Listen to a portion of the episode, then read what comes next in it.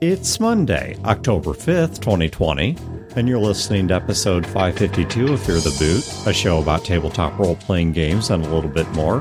Running time for this episode is 1 hour and 4 minutes.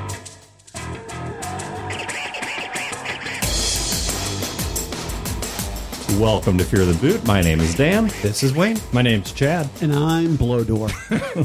Brodeur, when are you going to do a game notes for me? you know, it's funny, Wayne. I, I was actually thinking about that. So, as vain as this is going to sound, I've been listening to episodes here and there of Game Notes to try to get a voice for Game Notes because I knew exactly what I want to talk about. I want to talk about getting chocolate in my peanut butter and vice versa because apropos for this conversation, I'm working on the first AP for my website, goinfo.org, and we're doing a military game, but I'm putting a spin on a game where I'm going to get a little bit of uh, peanut butter and things. So I'm pretty stoked about it. So yeah, soon maybe. I feel like this whole segment was spoken in code that I don't have the code. I was for. weirdly nervous the whole time, too. I was just waiting for, for it. waiting Yeah. for the For the tapestry of profanity to descend. Yeah, I was just waiting for something else to get added to the He's no talking list. about peanut butter, not even talking about dogs. I mean, I so there's a there's I so- expected something far worse. So Chad has mm-hmm. proselytized Blades of the Dark, Yeah. right? And John Harper's game. So mm-hmm. Strosh something or other, whose name I'm not going to pronounce. He wrote a game based on the Blades in the Dark engine or Forged mm-hmm. in the Dark called Band of Blades, which is basically Black Company, but actually interesting. Hmm. and Wow. my buddies and I are playing it. We recorded four episodes of the AP, but they never saw the light of day because from episode one, session one, I want this game to be 40k. I love the bleak, ugly, hideous, constantly in route.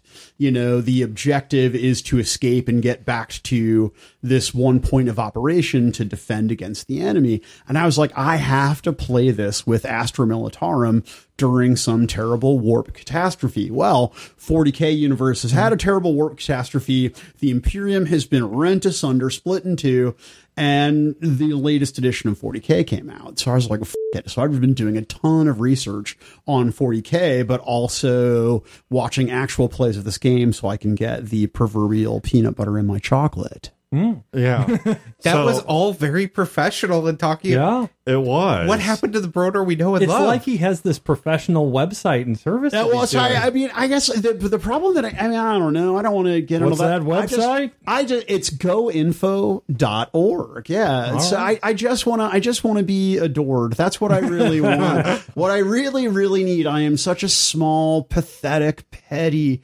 sad little person that what I need is I need to open my Libsyn stats and I just need to see him rise. That's all I need. Are to you be- asking for pity, to listeners? be a vo- listen i'm an abject whore chad i don't i don't care if you actually listen i need stats i just need raw data to sell to advertisers that's what i need Just download, don't have to listen. now if Fair you, ac- enough. if you actually care and you're interested uh, i would There rec- is actual content. there is actual content i've dropped 12 episodes of my interview show why we game i've talked so to this is a podcast that you do interviews of Yes, it's people. me, Brodeur, as Brodeur, interviewing people who are gamers who became game professionals. Dan has been on it. His brother has been on it. I intend for you guys to be on it at some Oh. point here and there. I would love to. I would love to get all the principal Fear the Boot hosts, but yeah, actually, except for Hussy. Yeah, well, 'cause he's, he's a vile, creepy, sort of mummy-looking creature. I've, I'm frightened. No, I'm kidding. I love Chris. Hussy has sent me two game notes episodes. yeah, mm-hmm. I, I haven't listened to either of those. Well, I've only released one of them. But I listened to Dan because it's just going to sound so fucking hacky, but he's so good. I mean, when he's on, he is on, and he was on that episode of Game Notes for sure. It was really good. It was the easiest episode to edit out of all of them I've ever edited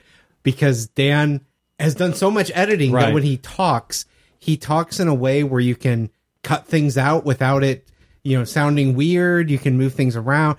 It is so easy to hmm. edit Dan compared to me or Chad or Hussy or anyone else I've edited. Yeah, it's the difference between the way you take care of a rental car or a house when you're a kid.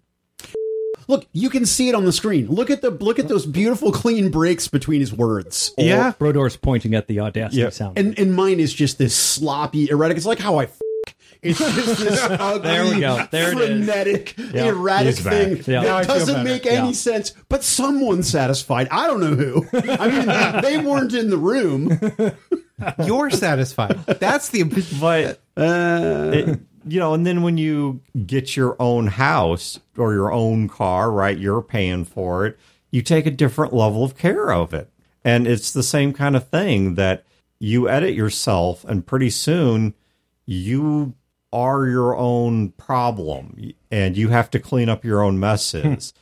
And so you learn habits to make yourself easier to deal with. We've uh so you're you're working on getting Skies of Glass to eventual public consumption. And Wayne's working on game notes and doing a lot of work with you behind the scenes in VC to do uh, Skies of Glass product. I'm trying to get my interview podcasts, you know, just really, I just want your adoration thing off the ground. When's our next RPG, Chad?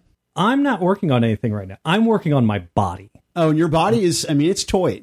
Labor Day, man, I'm going to hit my record 400 pound squat. That's two of me. Mm-hmm. Actually, at this point, it's just over two of me.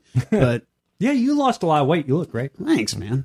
Thanks. I've been trying to do those crunches. I mean, looks great. That's the thing. About, no, I'm totally Well, you serious. can see it now. No, no, no. I'm totally sure. I'm totally, totally serious. My this is not a negative episode. Now, I- you know what? If This is not a negative episode. If this is something you really need to um, regret this phrase, No. but flesh out, we, we can do that in a I'm negative just- episode. I'm- I- okay, fine. Here's all I'm saying is that it's been really good for my knees. Mm-hmm. It's been really good for my back. Yep. And and my that's all. That's and- it. That, that's all it has improved.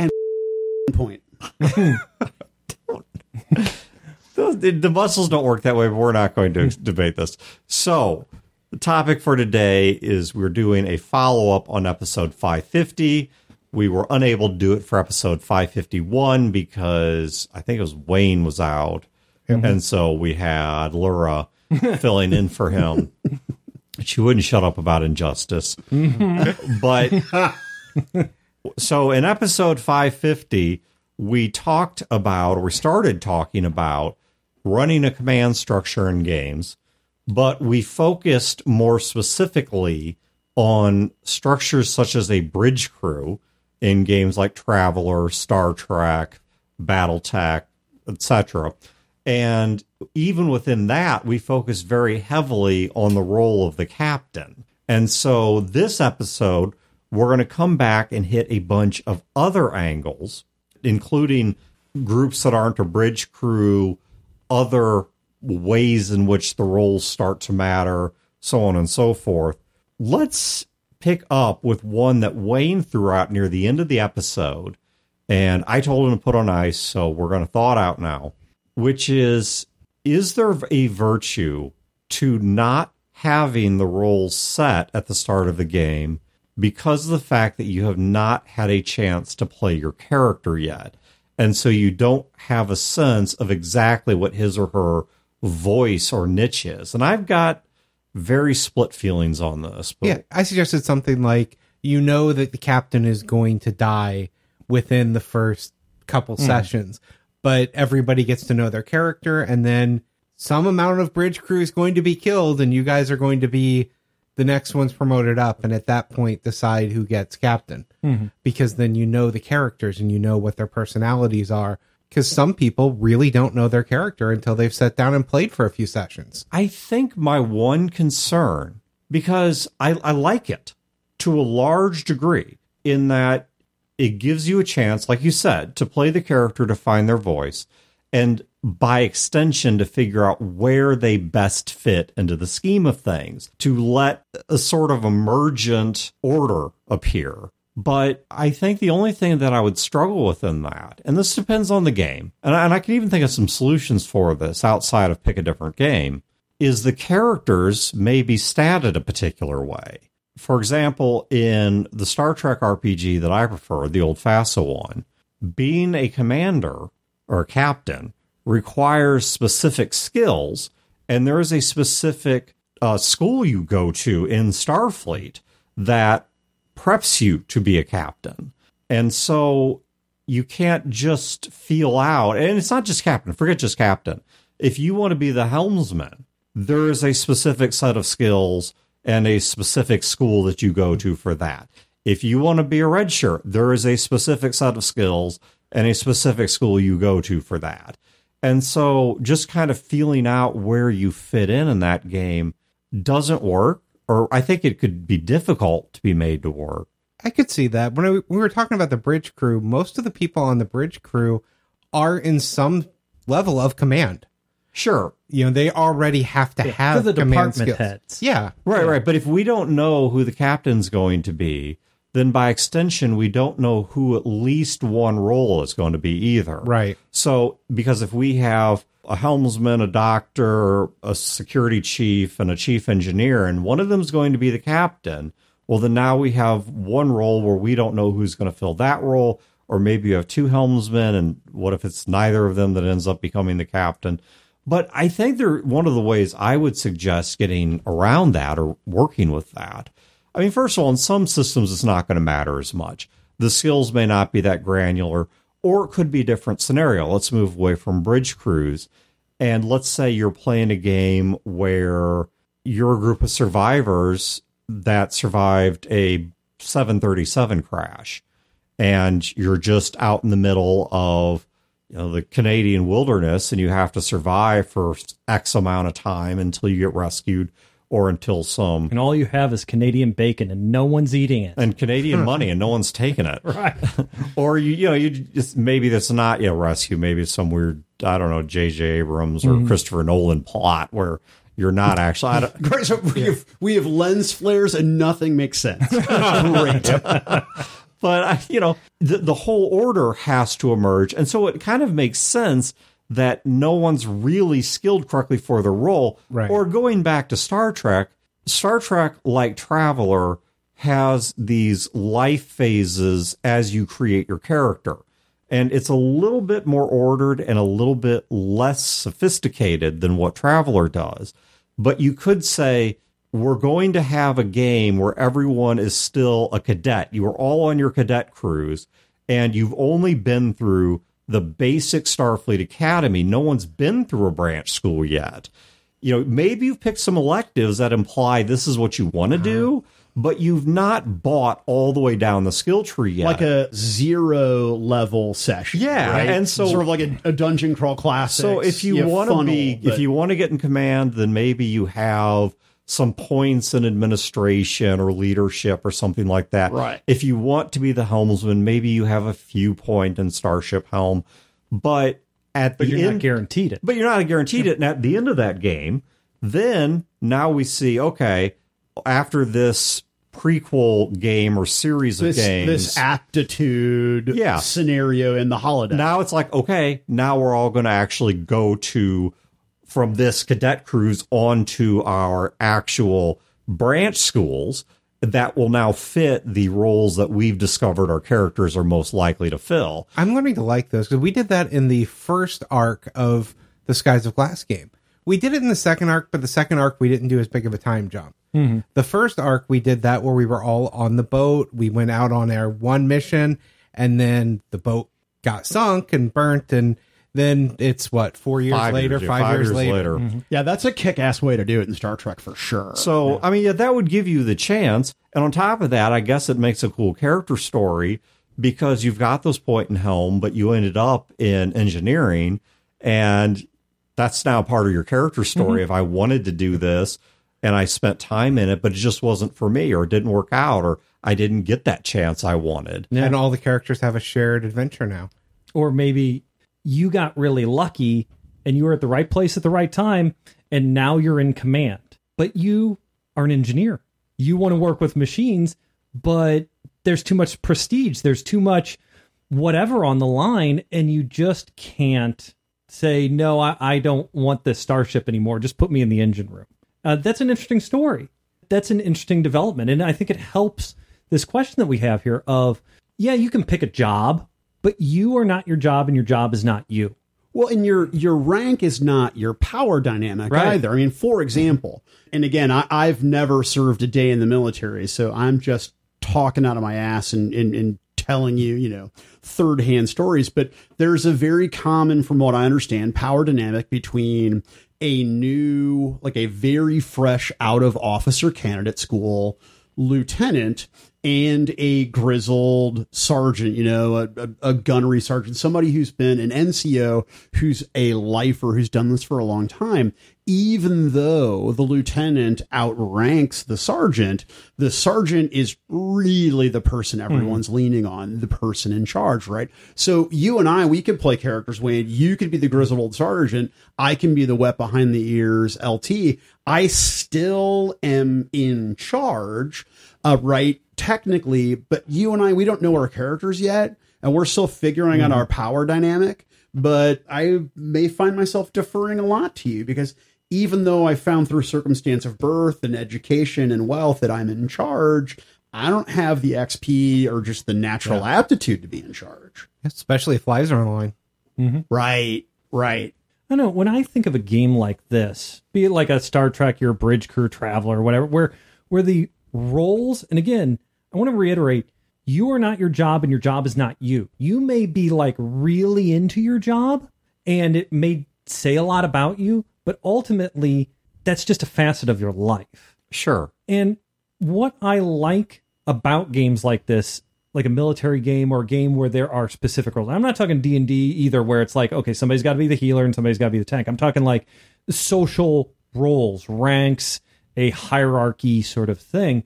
What I like about that is that going into it, there's a framework. You know where things slot and where things fit. And while that sounds limiting, oh, well, how can my character grow and expand stuff? It is those sorts of limits that compress a character, challenge a character, hold back a character, motivate a character. It's those pressures of that hierarchy and that structure that make the characters interesting. Yeah. It is the problems and the twists and the interesting stuff that help motivate a good character. And when I sit down to these kind of games, I really enjoy the conversation, even though I'm never the captain. I really enjoy the conversations of who is going to be what. Like, again, let's take Star Trek because it's such an easy example of, you know, it's like, oh, well, I'm, I'm going to be Helm and I'm going to be, you know, the security officer and I, I'm going to be communication. It's like, well, do you really want to be Helm? I mean, does anybody want to be Helm? You don't decide where to go. You don't even decide how fast you go. You just press the button Well, no, to I want to be. go. I want to be like that dude from the Orville that was in the movie Critters, right? Like I, I want to. I mean, I want to thread the f***ing needle. yeah. That's what I want to do. I want, but I guess I don't want to play Star Trek. I want to play something fun. But Wow. and he shit on Black Company earlier too. I like he's gonna get some emails. But good as long as those emails are accompanied by a download, you send me whatever the f- you want. but you see there too, that's why I think that these structured teams work really well. Is because to me, the helmsman, that is the dumbest station because I can't think of anything. I press the button. Sure, I have an interesting character, great Yeah, background. f- off, man. Give me the stick. Yeah. Give me a heads up display. Boom. Give me the stick. Let me fucking fly this bird. that is passion, that is Yeah. interest, that is boom, it's right there. It's right there. Character's made. It's Yeah. great. You know, every helmsman I can think of that I've seen in a game where they have that passion, it's never for the being the helmsman of the ship. They always have like their own little ship that they can fly Yeah. out there. I was just say it's when you have to fly the shuttlecraft. yeah. That now suddenly you're much more hands on. Uh, see, I would I would be addicted to the to the holodeck because I would just be going every time Mm-hmm. I had a moment off. I would just be flying F 18s and then ejecting and jacking off. I would just be floating, just sowing seed. wow. Huh. Cleaning the holodeck has to be the worst job ever. Uh, oddly I don't think they do. I have a, I have a theory on that because it requires base matter to Mm-hmm. do. So I have always just kind of imagined that it just collects that.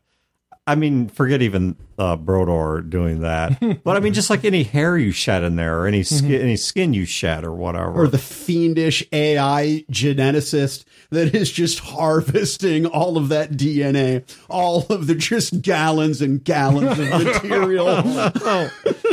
okay, we're gonna move on topics before Brodeur develops this one too much. Um, yeah, I, I think though to close this one out that the rapidly. rapidly that ending up in the job you wanted or not getting the job you wanted and having some feeling about that. I mean, it mm-hmm. builds both character depth and also a story there.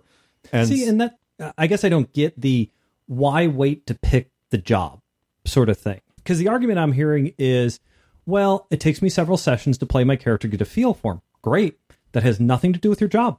No, I mean, I guess it doesn't, but the idea being if you have a group of people and you don't know who is going to be a better leader to be mm-hmm. in the command job. yeah, and But I don't if- think a better leader necessarily makes for a better story. Yeah, right. Does it matter? Because in life, these outcomes are foisted upon you just by circumstance, right? You have to the the role that you were dealt, right? So I'm in charge because I'm the lieutenant that was available at this time, right? Yeah. You're the head NCO because you're the head NCO of that f***ing platoon, right? And these new guys just mm-hmm. got assigned and suck it. That's what it is, and we might not get along ever. And I'm the is- I'm the surly helmsman who does not want to thread the needle. I hate my job because I just press a button. Yeah, you're some shitty George Jetson reject sitting there with that hot ass daughter. Oh, eep up or aha. Mm. Huh.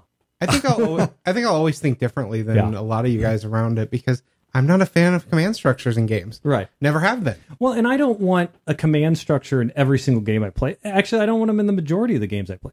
I look at our weekend game. We're playing a supers game, and there's three superheroes, and we're a superhero team, and we have like some sort of associate NPC Yeah. heroes too. And there is a loose structure. My character is completely built based around being the leader, and he is not. There is a mechanic in the game when everybody, this is masks, mm-hmm. when everybody goes into a combat, one of the first things you do is you tell everyone close your eyes and point to who the leader is. Yeah. We have never had a consensus on leader. Right. If you do, you get bonuses in the combat and. And if they point at my character, they get additional bonuses based on the mechanics of my my character. but we've never had all of them agree who the leader and is, it's and I love it. Great. No, it's is wonderful. It, is it an out of character bit? it's an out of character bit that you play in character. I gotcha. Yeah. Okay. Where if let's say everybody pointed at me, which will never happen. Right, because you're the right choice. Right. Yeah. Well, eh, I'm the right choice, and I'm also Mechanically. Mechanically, yeah. Yeah. And if they would point at me, it's just like, okay, on the meta level, my character's the leader. Now I have to play it at least for a little bit that I am leading, and that you guys are fi- like, okay, Brodeur, use your heat beam to melt a hole in that wall. Wayne, you know, use your hacking skills to take out the security system. And it doesn't have to stay that way, obviously, but that, that's kind of the implication. Wayne, I'm going to make a somewhat counter argument to what you just said.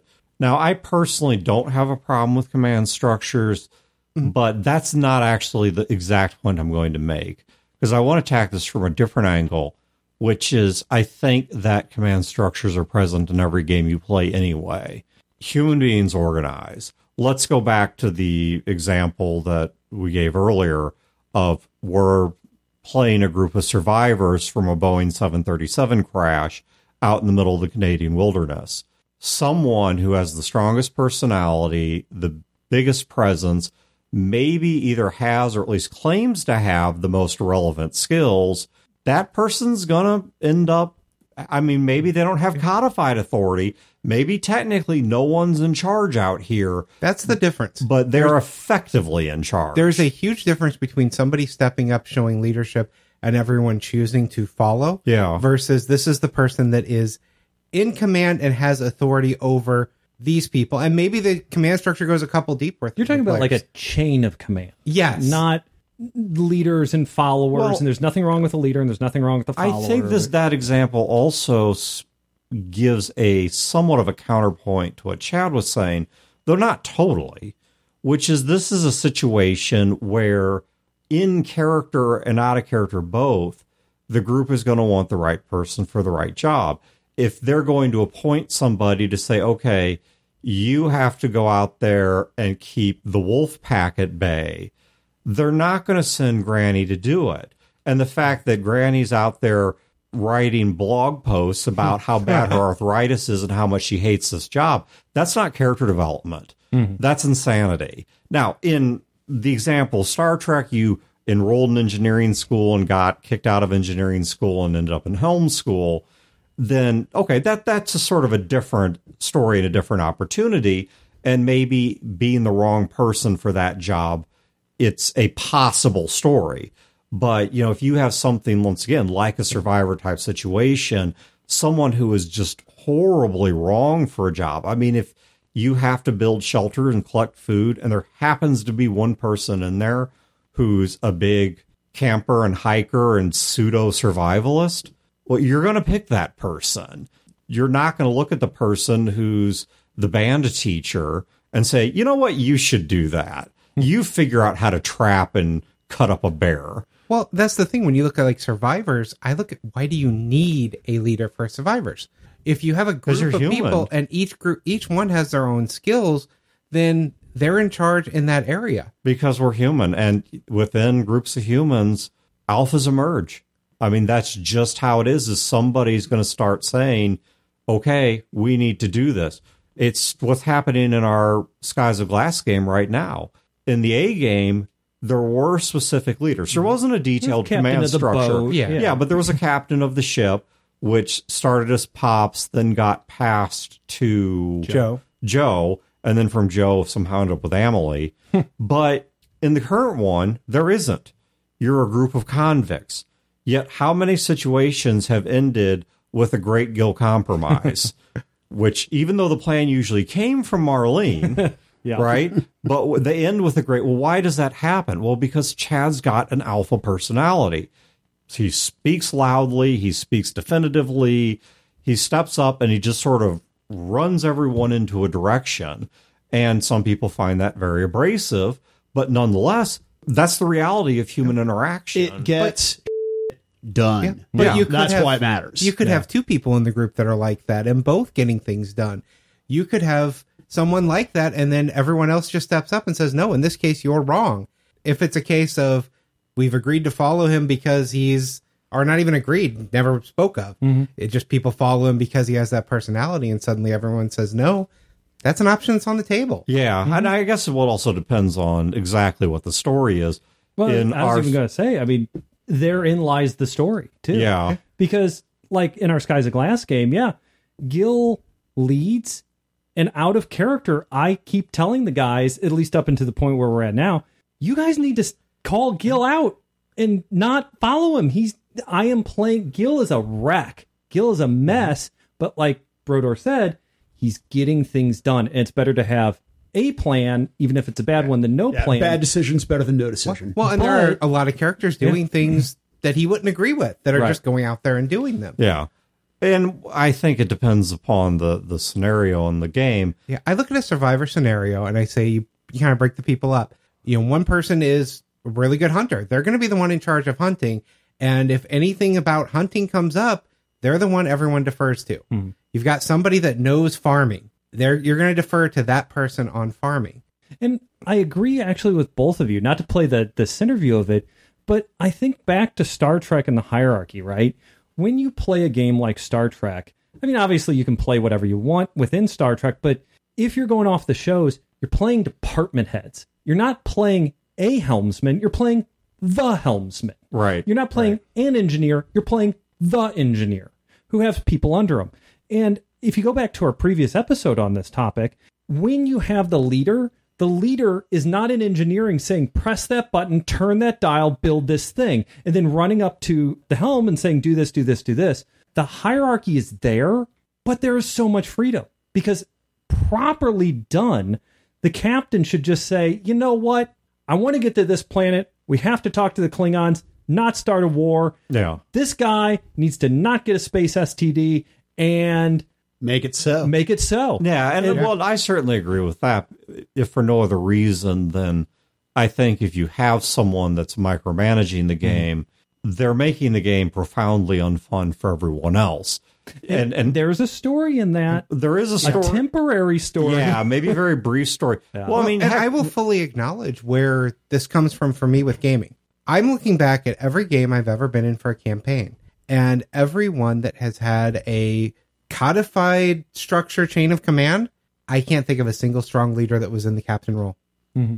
Yet when it's the captain. when it's just the characters together and they've a leader develops, it has always worked better in every game I've been in. That doesn't mean that's always the case. I mm-hmm. know that's not always the case, but that's why I have that mm-hmm. personal bias about it. Is that I have never been in a game where the command structure actually worked. Well, and your personal preference for genre fiction is not military sci-fi or fantasy. Right. You don't care for that, which is totally legit. That's absolutely cool. So you are not predisposed to getting into that sort of thing. yeah, and so it's my biases coming to it, and I know that entirely. Mm-hmm. But the thing is, you admit that and you're willing to work within it. Yeah, And we all know this and we all know what we like and dislike and we all find the story there. See, because that's the point is not figuring out who the captain is because it's not building the optimal team with the right person doing the right thing. That is all the framework, the structure, and the setting. It is finding the story within that. yeah, well, and Does, going does Dan want to play a micromanager captain? Well, maybe he has a good idea for that. But like we said a few minutes ago, that's a really great short story. Yeah, let's talk about micromanaging just for a moment because it's a topic we've hit several times and I want to give it its own space here.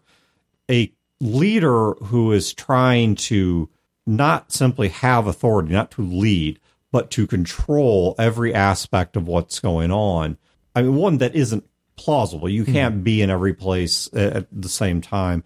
You cannot dictate exactly what everyone should do, what everyone should think. It's not really, I think, even just in terms of the economy of time, a realistic thing to do.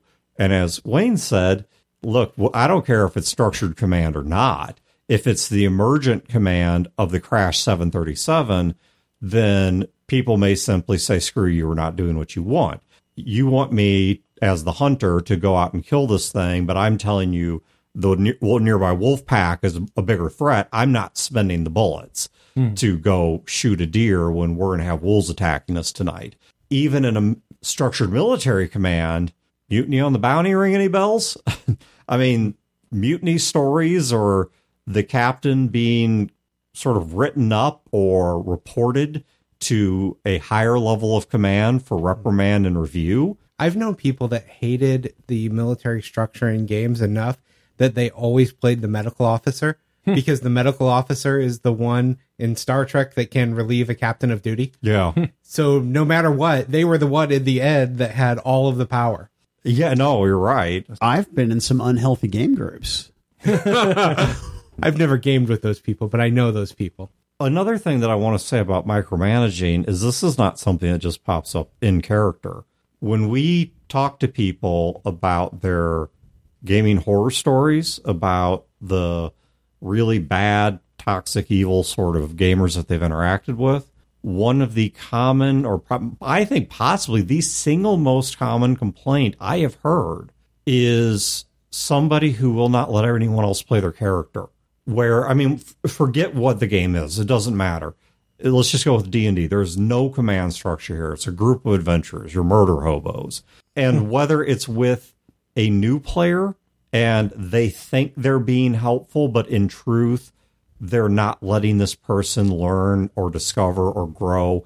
They are dictating every action to them, you know, or it's just the condescension of they have a strategy that they think is the best way to go. And so they're going to tell everybody on their turn what they need. You need to cast this spell and you need to be standing here and swing your weapon at this enemy and either socially overpower somebody to the point that they allow that or berate and condescend and insult to the point that even if the person does or doesn't comply either way, they're not having fun. And I've talked to so many people where it took them two and three tries to actually enjoy the hobby of gaming because this was their experience of mm-hmm. these overbearing jackasses.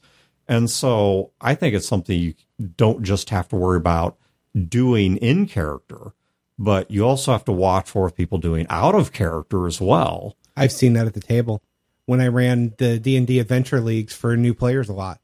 Sometimes they would be brought by someone else, and the other person was trying so hard to help them that they weren't letting them actually play, and that was something I would kind of look out for and mm-hmm. make sure they had that spotlight and opportunity to do things themselves without somebody doing that to them. You know what I find interesting is everyone talks about this for the captain and sometimes maybe even the first officer. Nobody talks about it for the other roles. I'm thinking like engineer. I don't want somebody that can't speak tech talk in the engineer role. Or fake tech talk. Fake tech Yeah. talk, yeah. Unless that's part of the story. Mhm. Like I look at Firefly. Kaylee is a great engineer who frequently doesn't speak in tech talk. That is part of her story. Yeah, she's like a green thumb talking to plants, right? She just has a passion for the machine. Exactly. But if the person is, say, in Starfleet and they are supposed to know the roles, I don't want somebody that can't talk fake technobabble. Now, does that boil down to charisma, to personality in the real world? Do you think that generally we don't discuss weapons ops or mechanic or what have you or engineer because those don't require a presence of personality, but captain and first officer do? I think it's because it's command. You don't look at those others as a command thing. You want to make sure you have the right person in command because you're giving them authority. Right. Well, I, you're I don't. right. Yeah, but I don't, I don't think about when I think about well, Dan should be the the healer, like you guys talked about in 550. Dan should be the healer because he's got a good head for being the healer. But if the mechanics don't matter, are we ever talking about Dan playing the medic? Right? Are we mm-hmm. only talking about Dan and Chad as captain and first officer because they have those alpha gamer personalities? Well, and I think just looking at this in general, you guys are right that there is a hyper focus on the command roles to the exclusion of any concern about whether you've got the right person or the right character for the other roles. And so, Brodeur, to your point, and by extension to Wayne's point, you know, yeah, we maybe don't talk enough about who ought to be the medic or the doctor or the healer or whatever because we're so hyper focused on who's going to make the best captain. Is the captain going to destroy the fun of my game? Is the captain this? Is the captain that? And in the process, we just kind of don't care about the other roles. Though when it comes time to make the decisions and to roll the dice, once again, it's not necessarily the captain that's doing it. You know, if we have our crash 737 and you manage to recover from the wreck, one person who's headed on a hunting trip and there's a rifle and a box of 20 rounds, when they go out on their own, and let's say there's the alpha businessman who just sort of took control by personality. Yeah, you shoot that guy first, right? You use the first sign of There cocaine. are a and lot of guns on this f***ing kill airplane. no, I'm almost giving one, just one. like I said, there's a lot of guns on this airplane. Well, not, I, I've been on many flights where I've seen gun, multiple guns coming off the carousel. But even if there's just one, right? Let's just say there's just one. And you give that to the guy who's the camper and the hunter and whatever. When they go out and they see there's elk over here, but there's a wolf pack over there that's starting to take an interest in the plane crash, what they choose to shoot at, it's not the decision of the cokehead stock guy, you know, who's back at the plane site. You know, I don't somebody. know. That guy's got all the cocaine though. well, he does, but somebody still has to make that decision, and he may be so coked up he thinks he's making all the calls, but that's not. You know, the Wolf of Wall Street back there is not actually running the show in a way that matters. I've never thought about it, but when you're looking at like these roles, if I have somebody in a game that's a character that's going to be a tinker character, I want someone creative who can come up with really interesting things to have their tinkerer build I to make a better story. Well, I disagree. I want for any role, tinkerer, medic, captain, commander, whatever. I want what Brodeur did for the navigator or the helmsman. I'm sorry, if I'm sitting there as a game master, I don't care if this is a military campaign, I don't care if it's the crashed, you know, airplane thing, I don't care if it's Star Trek or whatever. I want someone like Brodeur to sit there and go, Navigator, that's not just or helmsman, that's just not pressing buttons. I mean, I'm gonna thread that needle, man. I'm gonna passion. Yeah. As a game master, that's what I want. I want the only problem is when I there's will counter that. Pat had a lot of passion for being a wizard. He only cast damn mist form. I don't want Pat as a wizard because he's going to do the same spell over and over I don't. again. I mean, spoiler alert. Pat's dead. uh, he's a necromancer. He- he's dead, and he's a wizard. So I he's mean- got you both. And and see what happens when you piss me off with doing the same spell over and over again. yeah, because Wayne, You gave him fucking cancer no, because of fucking mist. Wayne's a ginger. The, his he's a spiritual void. He absorbed his life force mm-hmm. little by little. His rage absorbed his life force. Uh, This is why I have to pray as much as I do. Is I can't annoy Wayne and stay alive without the spirit of God dwelling within Along me. Along the same lines, we knew of this is him as a person. Mm-hmm. And we're just using Pat as an example because Yeah. I started it. Yeah. Pat is an engineer. He thinks very logically. Mm-hmm. He thought in pieces and puzzles. And unlike Pat, I sprinkle brick dust and salt over my doorstep. he also was someone who would hoard magic spells. He's not going to cast his higher level spells because he might need them later. Something like that. We never talked about it when picking roles for things, but if we're looking for the best story, we talk about who's going to be the leader. We don't talk about who's going to be the wizard or mm-hmm. who's going to be the engineer. Yeah, or well, because I mean, we talked about in 550 why, while it's so attractive, the reluctant, quiet captain is a profoundly bad idea. Mm-hmm. You know, and I think there's an interesting question So here. and so gets to be captain because everyone wants it except them. And again, yeah, it, to- to it always it bombs out. Yeah, well, and to reiterate what we said on there, the whole reason everybody has the quiet person be the captain is because everybody doesn't want to be bossed around. Well, or I think there's sometimes even a much more benevolent desire of they want to see this person drawn out and you know have fun with them in this command role and see them. It never works. Yeah, but it never works. It just plain doesn't work. But And I think that gets back to the passion thing. If the quiet person has a good idea and in their own way has some passion about a leadership character, game master, I'm willing to work with that. Now, I might bring up some concerns like, well, you're not a very loud, outspoken character. If they can sell me on the character, that's fine. It is all about who really wants what. yeah, We we have played with people who really want to be the engineer. Like you said, Pat always plays a wizard. Always friggin' plays a wizard. He never casts his spells, but you know what? He had a passion for it. He had interesting characters. Mm-hmm. They had really great moments. He never cast a goddamn spell except in friggin' mist form. But I don't care about any of that. I really don't. right. and we never would have said to him, "You're not a fit for that role." Yeah. We never would have talked about that role. we only talk about the leader. if we wind this back a little bit and kind of you know zoom out the camera there's a truth of human socialization which is on paper every human being would tell you they want the right person in the right role you know if there's a job they want the best person for it. If you're going in for a surgery you want the best surgeon there mm-hmm. Wh- whoever's taking care of you in the room you want the best nurse the hospital has That's why Lincoln offer. died. among other reasons yeah hmm. but yeah he did die I just assumed it was the bullet No, to the so head. well, no. so the bullet didn't kill him, and so they, they had the young I was doctors. being Well, so they have the young doctors come in who have who are up on the at the time the most advanced medical practices. If you look at those medical practices that those younger doctors knew, Lincoln could have been saved. Now he would have been an invalid, and there would have been all kind of problems, but he would have lived. He wouldn't have been president.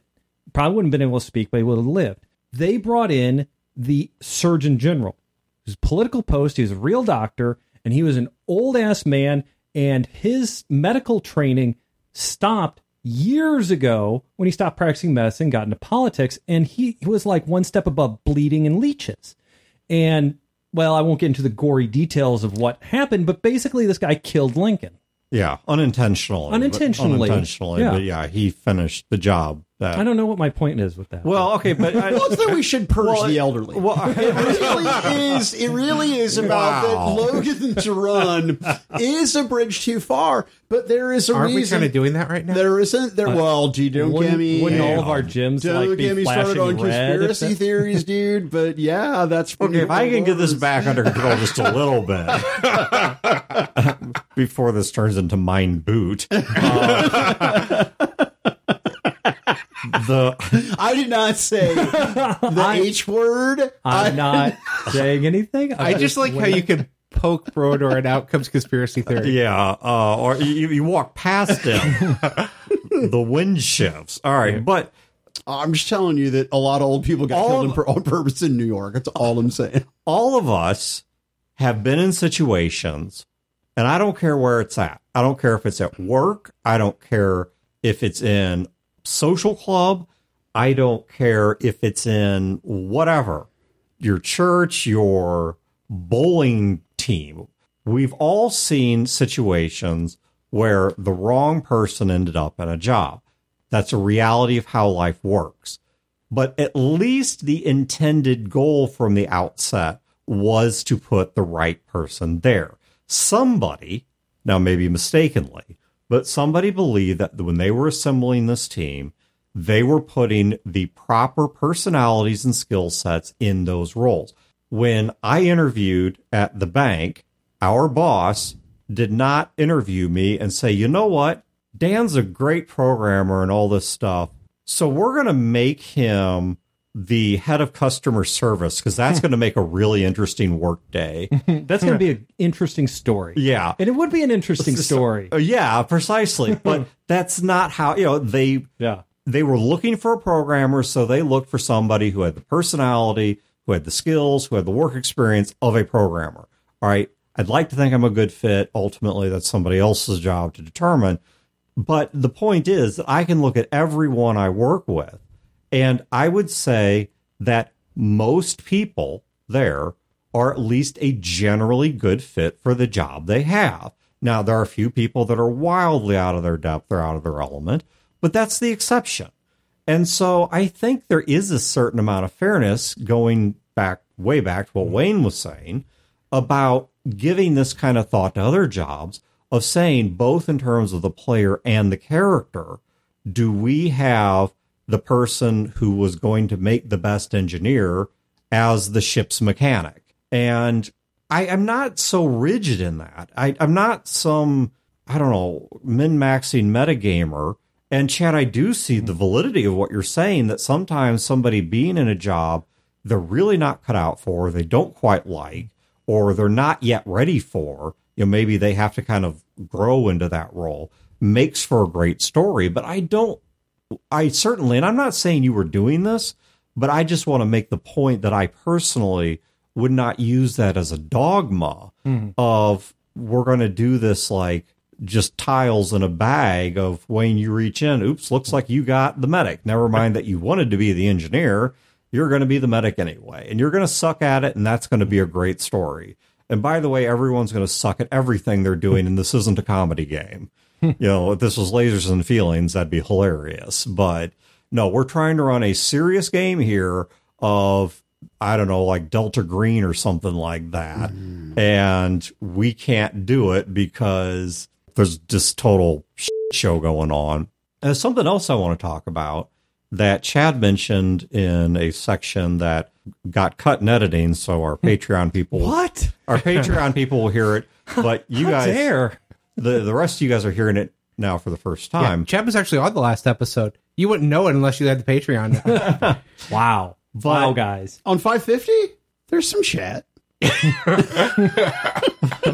But one of the things that That's Chad so rude. was was talking about is the lateral shifts or even vertical shifts that occur in the situation.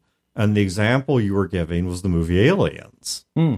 About well, you want about this well the space marines too yeah the uh the the second aliens movie i mean it's all about a, a hierarchy but it's about the ins and outs of the hierarchy right so you have the sergeant as dan was saying earlier you know he, he's the real leader he's the guy who's really in charge you have the lieutenant who's never done a drop before, real one. He's never been in combat before. He knows the rule book backwards and forwards, and that's it. He's not even on the ground with his and troops. he ends up getting most of the group killed by Yeah. giving off orders that the but he does shoot Burke.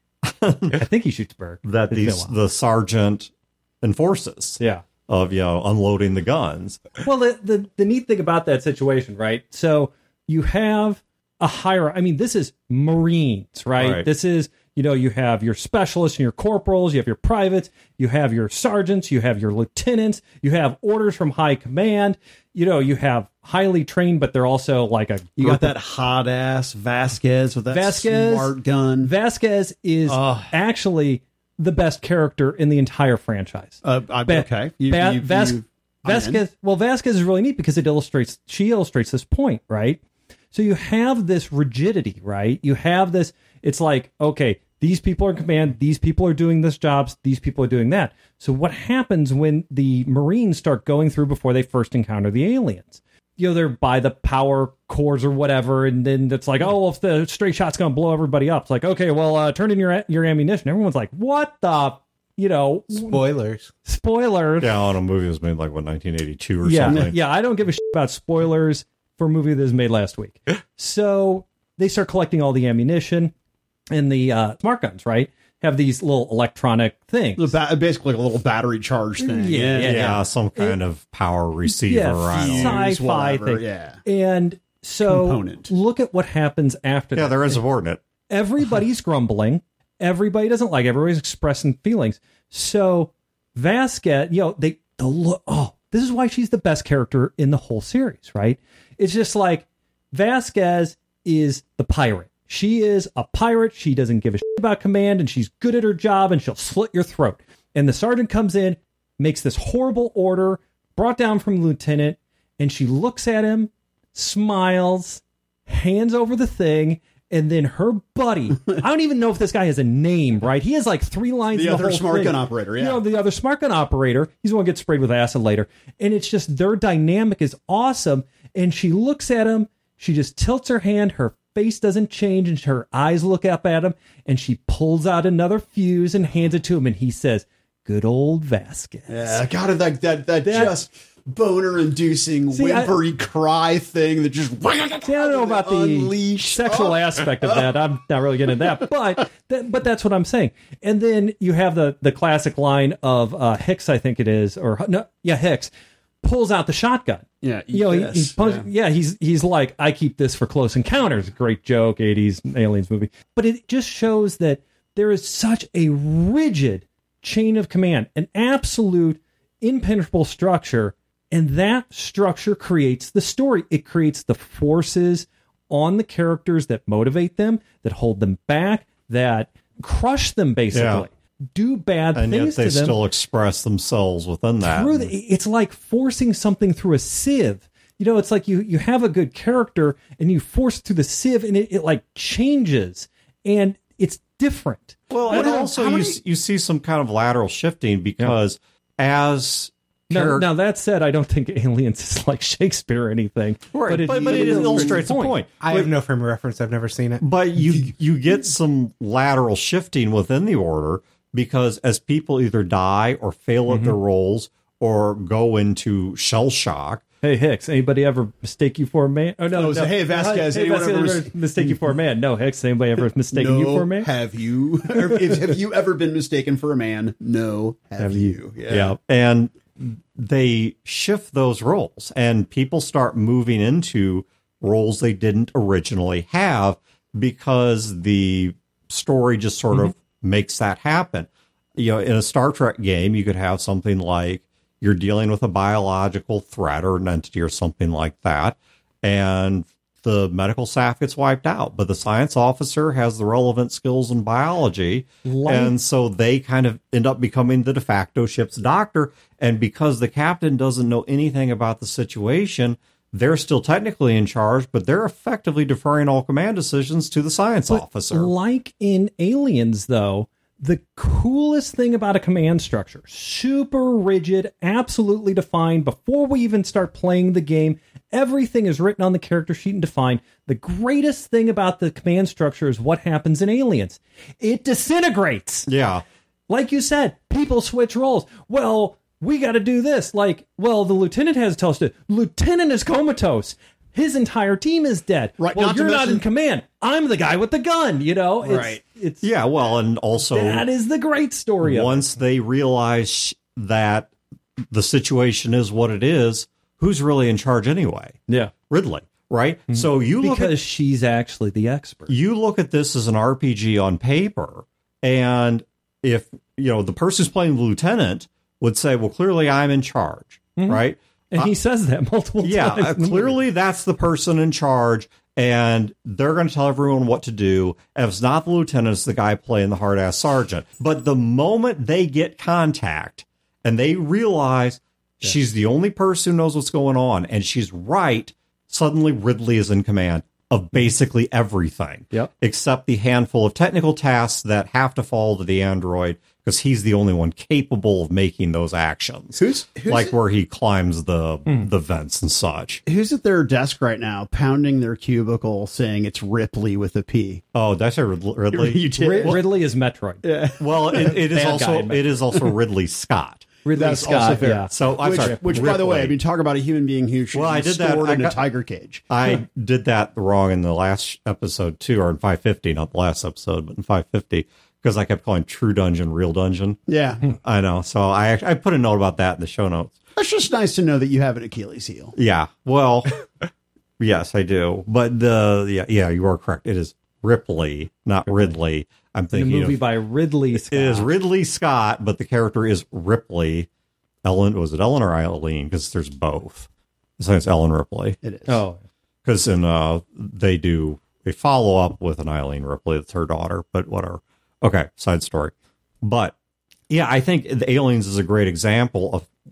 I mean, it kind of ties back to what Wayne was talking mm-hmm. about earlier about how sometimes you don't get what's actually going to play out Yeah. until you've taken the characters out for a spin. Well, and how many how many times at your place of employment have you been disappointed and even alarmed by the people who've been placed in positions of authority?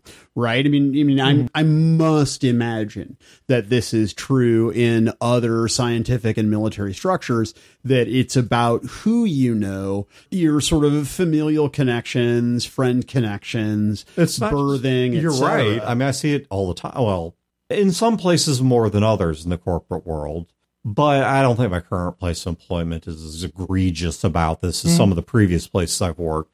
But oftentimes, what horrifies me more is not who's in charge. And this ties back yet again to something Wayne was saying. It's who they assign to a task. Sometimes the fact that they put the wrong worker bee it's not the fact that the hospital administrator is unqualified. It's the fact that the doctor doing the cutting's unqualified.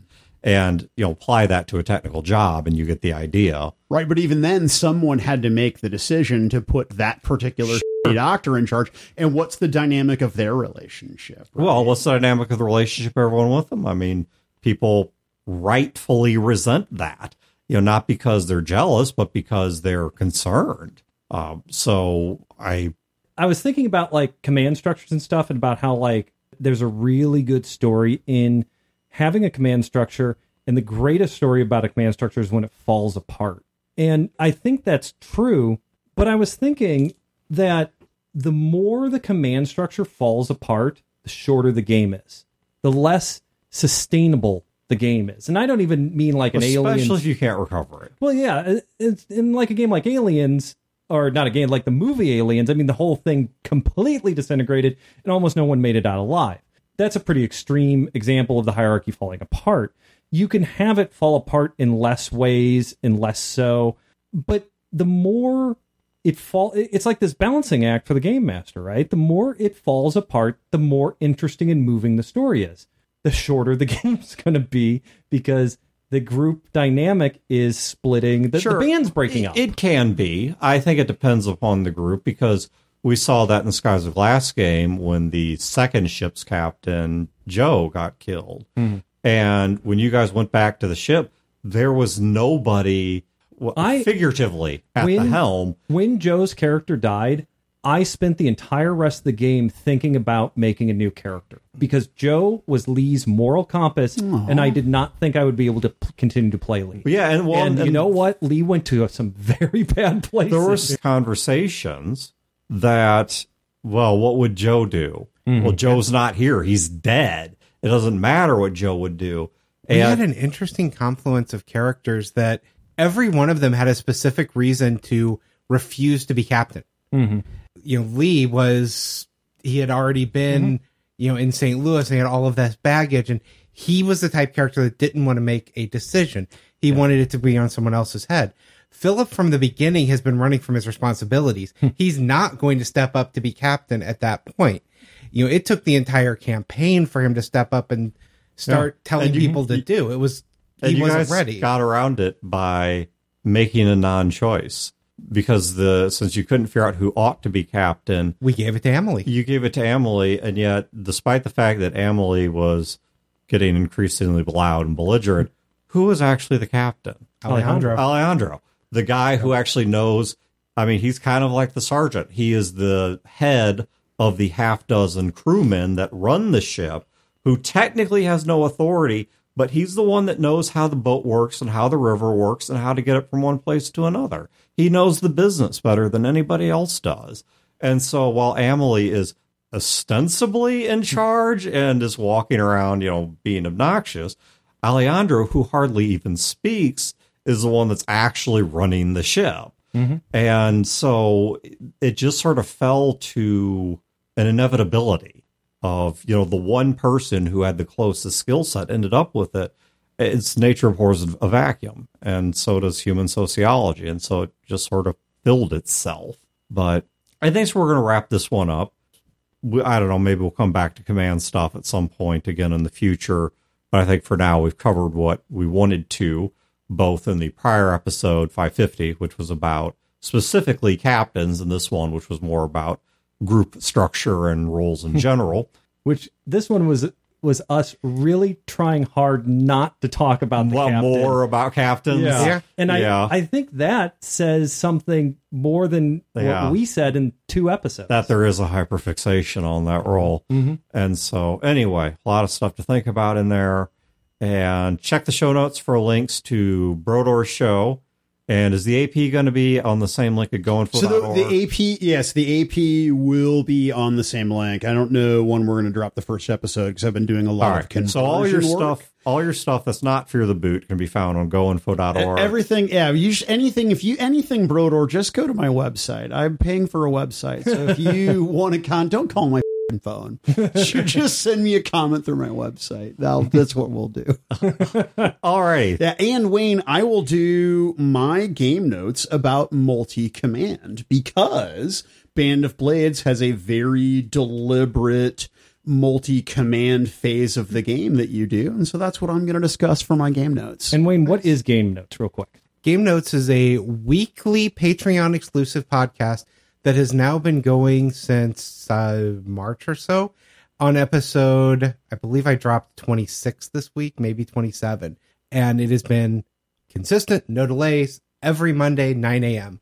since, now, Wayne, I got to tell you, is this for even the lowest of $1 backers? nope, starts at the $5 level. All right, so there's so this is special Premium inside stuff. This is Yeah. premium content. There are a lot of episodes by me. There's been an episode by Dan. There's were two by Chad, one by Chris Hussey. Michael Matthews did one for me. Uh, Adam Godfried, Adam and Laura did a drunken episode for me that I refused to edit. Oh, right on. I, yeah, I don't know that I'd attempt. So, I'm going to do a sober episode and a not sober episode. For all right. So, check the show notes for links to all that. And otherwise, have a great week and great games. And we will catch you on the next one. This has been a production of Fear the Boot, copyright 2020. Listeners are free to use this episode in a non commercial endeavor so long as credit is provided to feartheboot.com. You can find previous episodes and other resources at feartheboot.com. If you wish to support this show and its related endeavors, you can do so at patreon.com slash feartheboot.